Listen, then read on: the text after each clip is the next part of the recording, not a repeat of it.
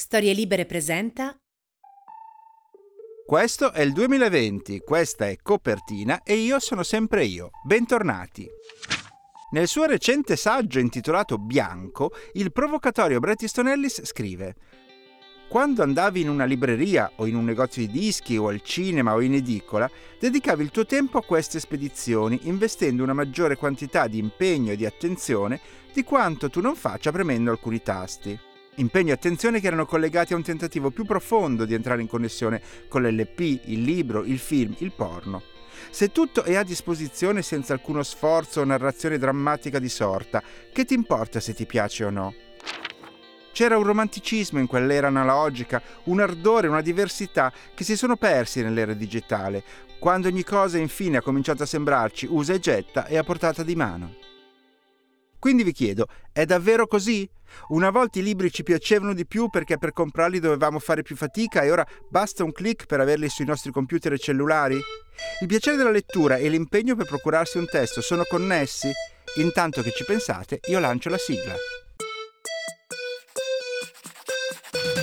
Sono lo scrittore Matteo Bibianchi e questo è Copertina, un podcast dove si spacciano consigli di lettura.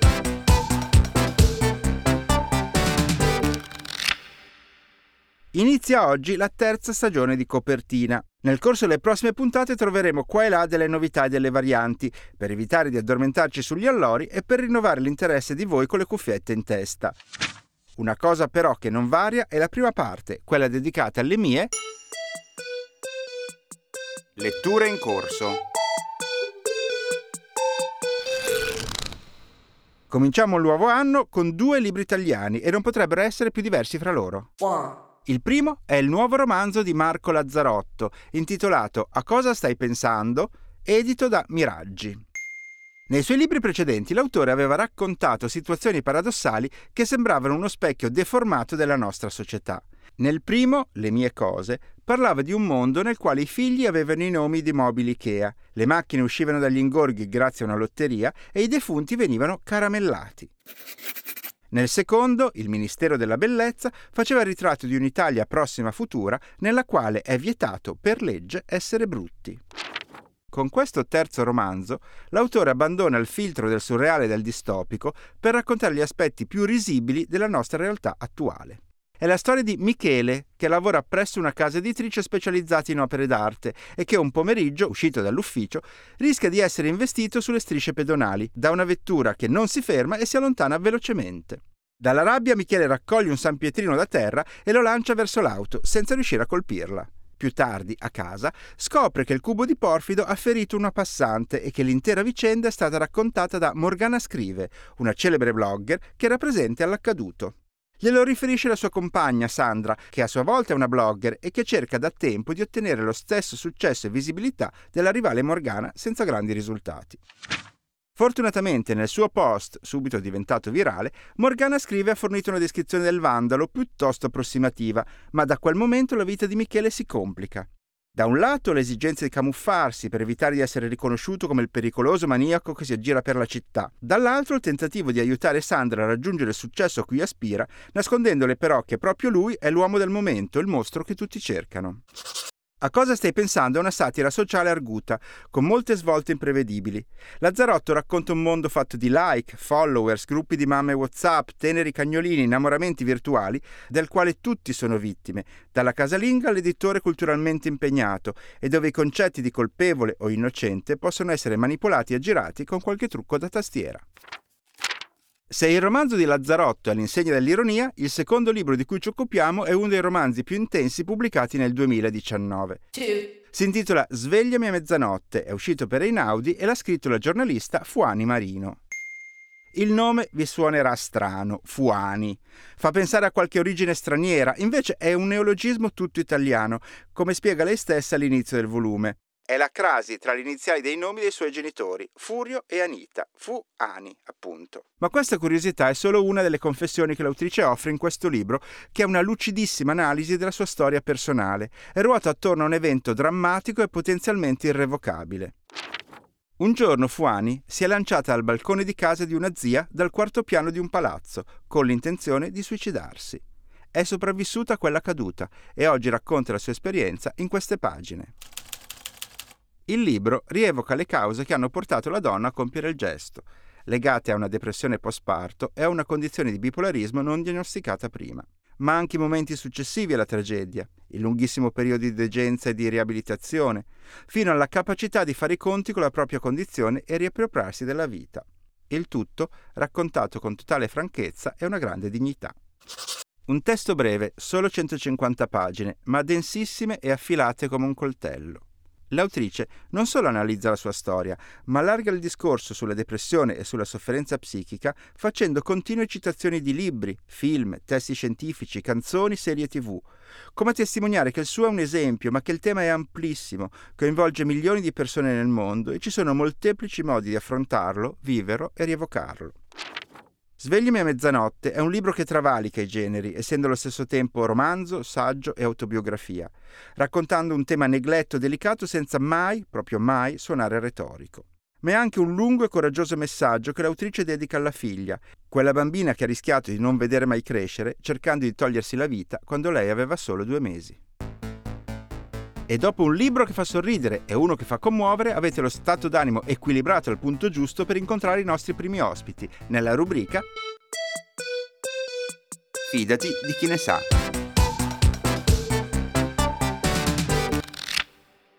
Se fino ad oggi in questo spazio abbiamo ascoltato le opinioni e le esperienze dei librai, questa volta ospitiamo un'altra categoria che si impegna a consigliare libri, ma lo fa per passione e non, o non ancora, per lavoro. Sono i book blogger, o almeno credo che si chiamino così, ma lo chiediamo direttamente a due di loro. Benvenuti a Ilenia Zodiaco e Matteo Fumagalli. Ciao a tutti, grazie mille di averci invitati qui. Buonasera, grazie dell'invito. Allora, partiamo da questo. È giusta la definizione book blogger oppure vi piace non vi piace? Ma book blogger, diciamo che secondo me è un termine cappello che racchiude un po' tutti coloro che operano nel mondo dei libri online, anche se è un po' demodé come termine, nel senso che ci sono i bookstagrammer su Instagram, i booktuber su YouTube, che è il nostro caso tra l'altro, e poi non so su quale, manca solo TikTok. Diciamo che per essere definiti book blogger dovresti avere un blog e al giorno d'oggi non so se è un bene o un male, ma non tutti hanno un blog, quindi forse sarebbe meglio l'etichetta book influencer. Ok, perfetto. Quindi eh, teniamo questo cappello, diciamo, che vi raggruppa come book influencer. Quindi i, voi parlate di libri, consigliate libri appunto attraverso i social, che poi sia YouTube, che sia Instagram e così via. Ehm, Cominciamo da questo. Quali sono le vostre cifre? Cioè, nel senso, in quanti vi seguono? Io ho circa 60.000 iscritti al canale di YouTube e quasi 40.000 su Instagram, che sono i due social che uso più di frequente. Io opero maggiormente su YouTube e lì incanalo tutte le mie energie, quindi ho un maggior numero di iscritti lì, che sono 93.000, mentre su Instagram poco più di 30.000. Comunque sono cifre diciamo enormi, soprattutto per un tema come quello dei, dei, libri, che non è esattamente insomma la moda o il cibo, queste cose che vanno tanto sui social. Eh, come avete cominciato questa esperienza? Ma allora, io devo anche citare la qui presente Elenia, perché cercando una recensione, eh, recensioni di un libro che avevo appena letto, che era 1Q84 di Haruki Murakami, sono inciampato in un video di Legna Zodiaco, che ormai è mamma dei booktuber, e ne parlava male, tra l'altro, cioè lo stroncava proprio acidissima. A me invece era piaciuto un sacco, ma a me è piaciuta proprio perché ne parlava in modo competente, ma con un pensiero totalmente diverso dal mio. E allora niente, mi sono iscritto al suo canale, da lì ho conosciuto altri booktuber Twitter e pian piano io ho iniziato così, cioè seguendo un po' tutti, non aspettandomi assolutamente niente in cambio, sono partito e adesso invece ho un canale diciamo più strutturato. Io più o meno in maniera simile, come Matteo sono sempre stata abituata a cercare recensioni online dei libri che avevo letto e un giorno mi sono ritrovata davanti a dei video di YouTube, cioè ho cercato su Google e anziché spuntarmi i soliti link mi è spuntato il video di una ragazza che si chiama Federica Frezza, citiamola, è stata una dei, delle primissime youtuber italiane a parlare di libri. Dopodiché un po' per spirito di emulazione, un po' perché eh, sentivo un po' la solitudine dell'essere una lettrice perché non avevo tante persone con cui poter parlare di libri, ho iniziato. Quindi mi sembra abbastanza evidente anche dei vostri discorsi. Intanto è bello questo effetto domino, no? nel senso che uno vede l'esempio di un altro e dice ma sai che c'è lo faccio anch'io, quindi mi piace e poi immagino appunto che poco a poco uno costruisca anche un po' diciamo la propria personalità, però c'è anche un aspetto che avete un po' eh, individuato entrambi, il fatto di sentirsi soli a parlare di queste cose e tramite questi canali voi avete proprio creato una community intorno con i quali immagino vi scambiate messaggi, commenti e, e avete superato il problema della solitudine nel modo più clamoroso possibile, si può dire? Esatto, diciamo che è partito tutto da lì la voglia di scambiarsi consigli e pareri sui libri in maniera un po' più approfondita del solito mi è piaciuto, non mi è piaciuto. Poi da lì sì, effettivamente è nato qualcosa di più. Adesso eh, io gestisco anche un gruppo di lettura online, eh, ci incontriamo anche in libreria per uscire insieme, appunto scambiarci veri e propri consigli di acquisto, quindi in realtà si è ingigantito il tutto, però all'inizio il desiderio era quello che hanno tutti, quello di condividere la propria passione. Sì, condivido anch'io con Ilenia, per me è stato praticamente la stessa cosa, eh, nel senso che all'inizio uno dei motori che ti spingono a continuare è proprio l'interazione che si crea con i primi interessati e allo scambio effettivamente arricchente che c'è tra content creator e utente fruitore dei contenuti, che diventa un vero e proprio scambio eh, ricco, dicevo, perché molto spesso non sono solo io che scelgo che consiglio libri e basta. Molto spesso ci sono delle letture che mi sono state consigliate da, dai commentatori, diciamo. Quali sono le soddisfazioni che ha uno che fa quello che fate voi, cioè a parte appunto lo scambio, ma che cosa che vi gratifica? Se è successo qualcosa in particolare, se avete qualche esperienza che voi ritenete particolarmente significativa che è nata proprio da, da questa attività? Una delle cose che mi rende più contento è quando leggo commenti del tipo non leggevo assolutamente, non aprivo neanche un libro, ma quando sono capitato nei suoi video mi è come nata la curiosità, ho iniziato a leggere ed è partita la passione, cioè credo che eh, ricevere commenti del genere sia splendido da una parte, gratificante per me perché comunque dico allora sto facendo qualcosa che ha un valore, ha un senso e dall'altra parte mi piace proprio l'idea che l'attività di promozione dei libri online eh, strutturata in questo modo, ognuno con la propria personalità, ognuno col suo modo di raccontare i libri, con la propria passione, eh, in un certo senso contribuisca a, fa- a rendere la lettura un'attività che viene percepita sempre meno come elitaria. Oltre a quello che ha già detto Matteo, Diciamo il passo successivo è che non solo ti dicono magari ho ricominciato a leggere, ho iniziato a leggere, ma leggo con più spirito critico, mi impegno ad analizzare meglio il libro perché anch'io ne vorrei parlare magari come te. Io poi ho una rubrica che si chiama Il libro di Melma, dove recensisco letteratura di consumo e non per colpevolizzare chi legge questo tipo di letteratura, ma con ironia cercare di far capire quali sono i punti deboli di un determinato genere, gli stereotipi, insomma tutte cose che magari possono indebolire fortemente una trama. E tante ragazze, magari anche appassionatissime del genere, mi dicono grazie Lenia perché magari adesso ci rifletto un po' di più quando leggo, quindi questo almeno per me è la, forse la soddisfazione più grande praticamente un'opera di apostolato state facendo. sì. Bravi. Ovviamente c'è anche appunto un aspetto di svecchiamento no? del discorso eh, sul, sul, libro, sulla lettura. Vi rivolgete probabilmente anche a un pubblico molto più, più, giovane rispetto a quello che si vede, non so, le classiche presentazioni dei libri, perché sono proprio altri canali, altri, proprio altre onde, diciamo. Quindi allargate il discorso andando in direzioni che altrimenti io temo sarebbero un po' irraggiungibili per i canali classici, no? Cioè quelli delle recensioni, delle critiche sui giornali o questo tipo di cose. Siete d'accordo? Diciamo che secondo me il punto centrale della promozione della lettura in generale è la normalizzazione della lettura, cioè portarla anche in canali dove di solito non si vede, cioè alla fine noi siamo youtuber perché ci piace YouTube, che è un canale dove dentro puoi trovare qualsiasi cosa. Noi abbiamo messo i libri perché i libri sono la nostra passione, magari qualcuno a cui non passava neanche per la testa di leggere, trova su YouTube, che è una piattaforma che frequenta la lettura, e pensa che sia quello che è, cioè un'attività normale. Spesso invece le si dà troppo un'aura di santità Sì, sono d'accordo. Cioè, io una delle cose che cerco di fare con i miei video in relazione anche a quello che ha detto Ilenia è proprio questo, nel senso normalizzare la lettura, cioè mh, far cadere un po' anche lo stereotipo delle leggi per diventare più intelligenti, perché non è vero che si diventa le- intelligenti leggendo, cioè mh, puoi leggere tutti i libri del mondo, ma se stupido sei, stupido rimani, cioè eh, si può essere intelligenti anche senza leggere, si legge per altri motivi, si legge prima, prima di tutto per passione, per piacere e poi tutto ciò che ne deriva dalla costruzione di un lessico più forbito, a una maggiore curiosità, a maggiori nozioni conosciute, quello è tutto conseguente, ma nessuno legge per ottenere quegli obiettivi. Quindi eh, l'idea è quella anche di rendere un po' più sexy la letteratura e eh, di far cadere un po' quel muro di terrore che viene costruito sin dalle, dalle scuole elementari riguardo alla lettura come dovere. Il libro del mese che ero obbligato a leggere a scuola, che era un incubo per tutti.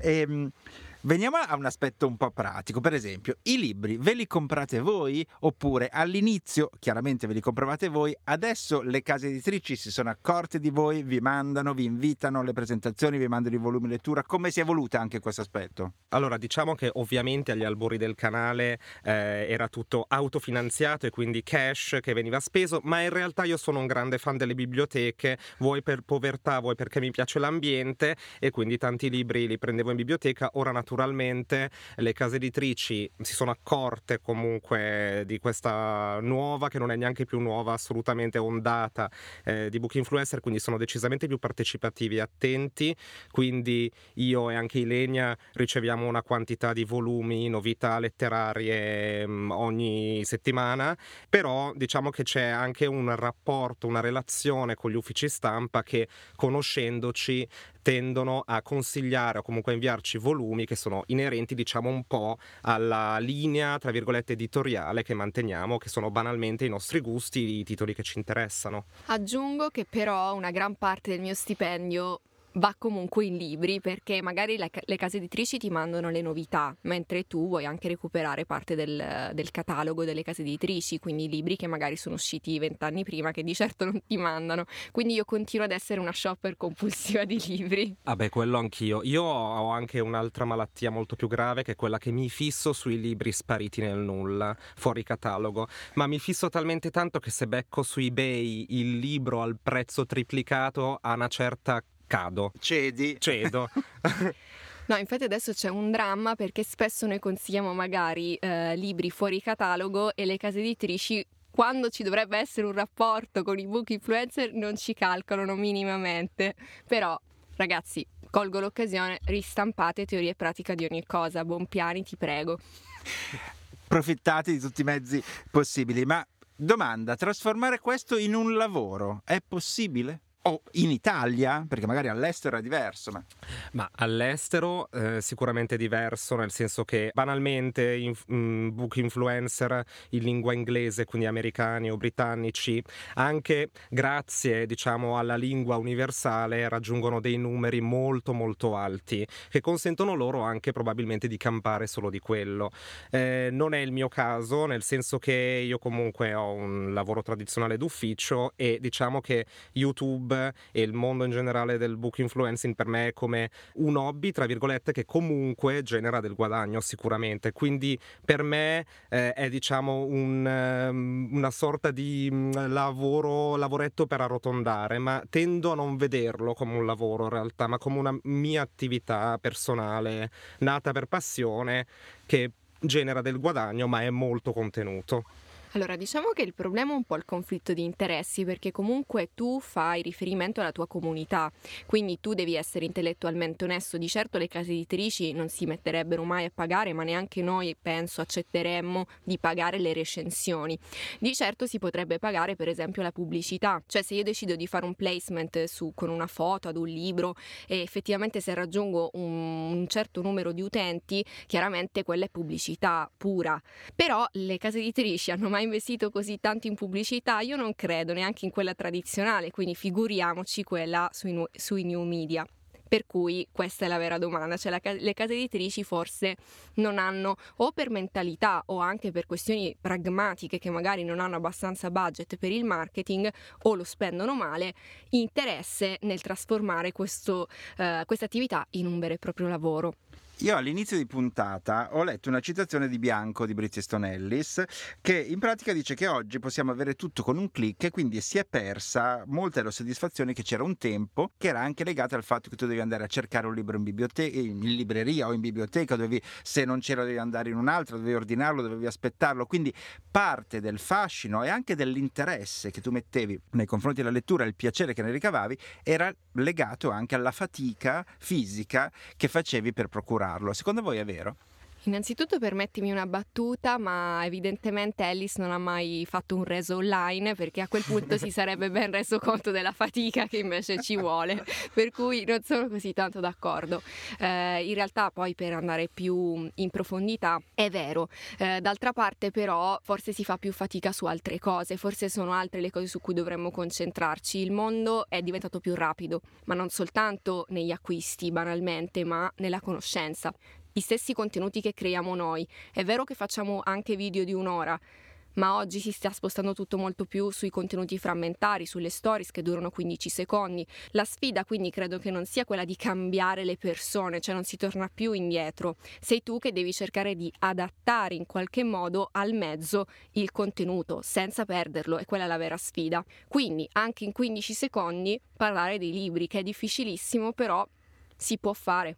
Sì, sì, sono assolutamente d'accordo, anche perché comunque eh, la lettura per essere promossa ha necessità di adattarsi e solitamente la letteratura viene vista come un mezzo molto lento rispetto al, al, alla velocità del, del, mondo contemporaneo. Anche banalmente, prima effettivamente che l'attività di book influencing diventasse un minimo rilevante, ci è voluto diverso tempo quindi è stato un processo lento anche il fatto che l'editoria si accorgesse effettivamente di questo nuovo modo di comunicare, è tutta questione di adattarsi semplicemente. Faccio una precisazione dicendo che non è che la lettura si deve adattare al mezzo, cioè non ah è no, che certo. leggeremo i, i, romanzi su Instagram, però eh, sicuramente la rapidità dei social network potrebbe far apprezzare ancora di più il fatto che invece la lettura è un tempo lento, è un tempo riservato, senza distrazioni. Veniamo alla domanda fondamentale per cui vi ho portato qui. Ditemi dove sbaglio. Io sui social tipo Twitter e Instagram ho poco più di 4.000 follower, sono sfigatissimo. Cosa devo fare per aumentarli? Aiutatemi.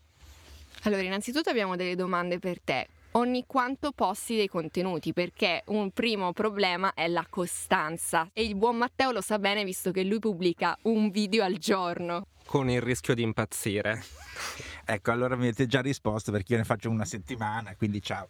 Le stories invece? Eppure, cioè... Quindi iniziamo a lavorare dalla costanza e anche a curare esteticamente la feed e siamo a cavallo.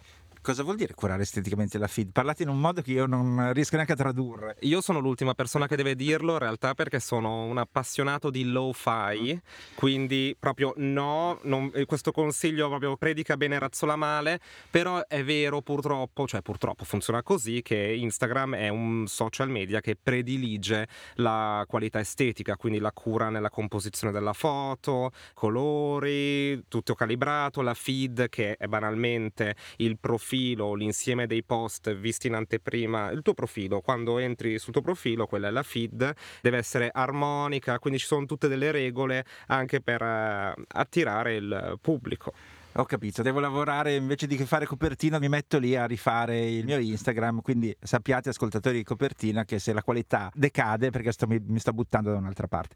Scherzi a parte, è venuto anche per voi il momento di come chiedo sempre in questa parte della rubrica, di consigliare uno o più libri ai nostri ascoltatori. Allora, io consiglio un libro recentissimo che si chiama Milkman di Anna Burns, edito da Keller Editore, anche una casa editrice indipendente che secondo me ha fatto un gran colpo a, a pubblicare questo libro in Italia. È un romanzo di formazione atipico con una ragazza senza nome, quindi già questo è super atipico nella Belfast degli anni 70 e parla di cosa significa crescere in una società oppressiva e piena d'odio. Io invece consiglio un libro pazzo che ho scoperto quasi per caso, ma appena l'ho iniziato non ho potuto veramente appoggiarlo sul comodino. Sto parlando di Europeana di Patrick O'Rednik, credo che spero che si pronunci così. È un autore della Repubblica Ceca, è edito in Italia da Quod Libet. È un libro stranissimo, appunto, dicevo, perché non è identificabile né come romanzo né come saggio. Dovrebbe essere un saggio storico, ma è raccontato in un modo tale che l'intera storia sembri quasi una barzelletta, nel senso che Urednik si focalizza sul Novecento, che è stato, è stato il secolo di grandi invenzioni, di grande progresso tecnologico, ma anche di fatti di storia realmente tragici, e lui racconta il tutto non in ordine cronologico, ma in ordine non lineare. Quindi lui passa con una tranquillità che lascia spiazzati dal secondo conflitto mondiale all'invenzione della Barbie, per dire, tutto nello stesso paragrafo. Sembra folle, lo è, ma in realtà è molto fluido il modo in cui lui racconta il Novecento, con questo linguaggio che può non piacere a tutti, ma che io ho trovato molto funzionale. Ad esempio, lui fa molto uso delle paratassi, fa uso di un gergo quasi infantile, come se un bambino ti raccontasse il Novecento. E la sensazione che si ha è proprio quella dell'assurdità della storia dell'essere umano in sé. Un altro libro che vi consiglio è L'arte di perdere di Alice Zeniter. Questo invece è un romanzo familiare, un altro dei miei grandi generi eh, più amati, un altro dei miei generi preferiti. È ambientato in Algeria negli anni 40 e inizia come una fiaba per poi diventare sempre più realistico e in una società che vuole sempre primeggiare l'arte di perdere invece ti insegna che forse essere tra gli ultimi, tra i vinti della, della storia non è poi così male. Il secondo libro che volevo consigliare è mm, anche questo un libro decisamente outsider ed è Complotto di John Higgs, eh, pubblicato in Italia da Produzioni Nero nella collana I libri di Not. È un saggio musicale realmente atipico, nel senso che solitamente i saggi musicali vengono letti se si conosce il tal gruppo, il tal artista. In questo caso, secondo me, non è così importante perché la storia che racconta è talmente assurda e coinvolgente che merita veramente una lettura. E il libro si focalizza appunto sui KLF, che sono un duo musicale dance britannico che ha avuto un grande successo tra gli anni 80 e gli anni 90 con uno spirito quasi anarchico, diciamo anche di uh, guerrilla art, se vogliamo. Loro riuscivano a fare enorme successo, a fare grandi incassi con le loro canzoni, ma allo stesso tempo odiavano il sistema musicale commerciale, l'industria musicale e in generale il capitalismo, se vogliamo. E quindi loro arrivarono arrivarono al punto, al picco massimo di successo decisero completamente di cancellarsi. Quindi eh, distrussero tutte le copie dei loro dischi e decisero di fare questo rituale in cui bruciarono un milione di sterline che era il ricavato dei, dei loro dischi venduti. Il modo in cui racconta John Hicks questa storia però non è da intendersi come biografia sterile, nel senso che lo racconta comunque in un modo romanzato in cui eh, si infilano anche riflessioni molto molto coerenti per quanto sembrino distanti eh, con temi come l'occultismo, la politica, l'arte ed è realmente una lettura affascinante. Mi piace molto anche diversa, il vostro diverso approccio nelle, nelle recensioni perché si capisce già il carattere di entrambi. I nostri ascoltatori, se vogliono trovarvi sui social, come vi trovano? Ilenia Zodiaco, anche qui molto sintetica e semplice. Anch'io molto sintetico semplice, Matteo Fumagalli, che è un nome talmente comune in Brianza, da dove provengo, che sembra uno pseudonimo, ma in realtà mi chiamo così all'anagrafe. Figurati, lo dice Matteo Bianchi. Eh... Lo dite ad un'Ilenia Zodiaco, a me chiedono continuamente se è un nome d'arte. No, io lì al contrario, l'anonimato più totale. Grazie mille a Ilenia e Matteo e in bocca al lupo con la vostra attività di divulgazione culturale. Ti aspettiamo con un profilo Instagram aumentato almeno di un milione di follower, Matteo. Ce la puoi fare. Non credo. Ciao. Ciao, grazie. Grazie Matteo e Ilenia e noi siamo già agli sgoccioli.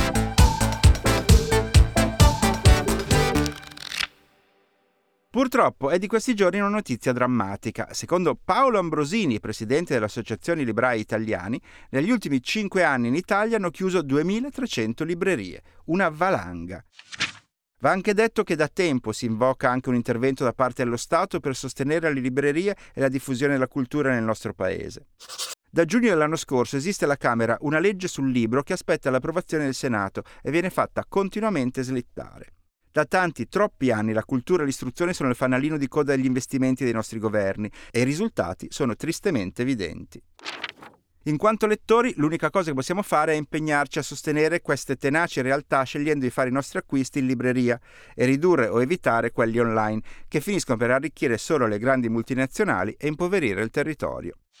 Chiudiamo la puntata con il consiglio di lettura di un ospite letterario. Lui è Simone Tempia, autore dei volumi Vita con gli Oid e In viaggio con gli Oid, pubblicati da Rizzoli Lizard, che hanno per protagonista un maggiordomo immaginario e che sono nati originariamente come post su Facebook prima di diventare bestseller da oltre 100.000 coppie. E per la prima volta a copertina il suggerimento di lettura non riguarda un testo di narrativa ma un graphic novel. Scopriamo quale in questo messaggio vocale. Italo di Vincenzo Filosa è un graphic novel che parla sostanzialmente di dipendenza, di dipendenza dalle sostanze, eh, di dipendenze affettive, ma lo fa con uno stile che non c'entra assolutamente niente con quello che potrebbe essere un train spotting piuttosto che eh, con le opere, quel, quell'opera, quell'immaginario pazienziano della Bologna anni 70. No, Italo di Filosa è un graphic novel che di fatto utilizza l'immagine della dipendenza appunto da sostanze, da antidolorifici, per raccontare in realtà un tema e una storia molto più profonda. Questo graphic novel ci toglie, ci spoglia da qualunque consolazione di matrice cattolica e a ben vedere racconta poi la realtà dei fatti. Questa realtà è quella che attraverso il dolore attraverso la sofferenza non si diventa migliori, anzi si va via via peggiorando. Il dolore non ti porta a essere vicino a Dio, ti porta a essere il peggiore degli uomini. E con questa certezza che se la vita ti dà dei limoni, tu molto probabilmente ne sei allergico. Ringraziamo Simone Tempia che con il suo intervento si chiude questa prima puntata targata 2020. Vediamo i libri che abbiamo citato fin qui. Io vi ho parlato di A cosa stai pensando di Marco Lazzarotto, Miraggi. Svegliami a mezzanotte di Fuani Marino e Inaudi. I book blogger Matteo Fumagalli e Elenia Zodiaco ci hanno consigliato Milkman di Anna Burns, Keller editore. Europeana, breve storia del XX secolo di Patrick Orend Nick, Quad Libet. L'arte di perdere di Alice Zeniter e Inaudi. Complotto di John Higgins, Nero Edizioni. Infine, Simone Tempio ci ha invitato a leggere Italo di Vincenzo Filosa, Rizzoli Lizard. Noi ci risentiamo fra due settimane. Buone letture a tutti. Ciao. Ciao.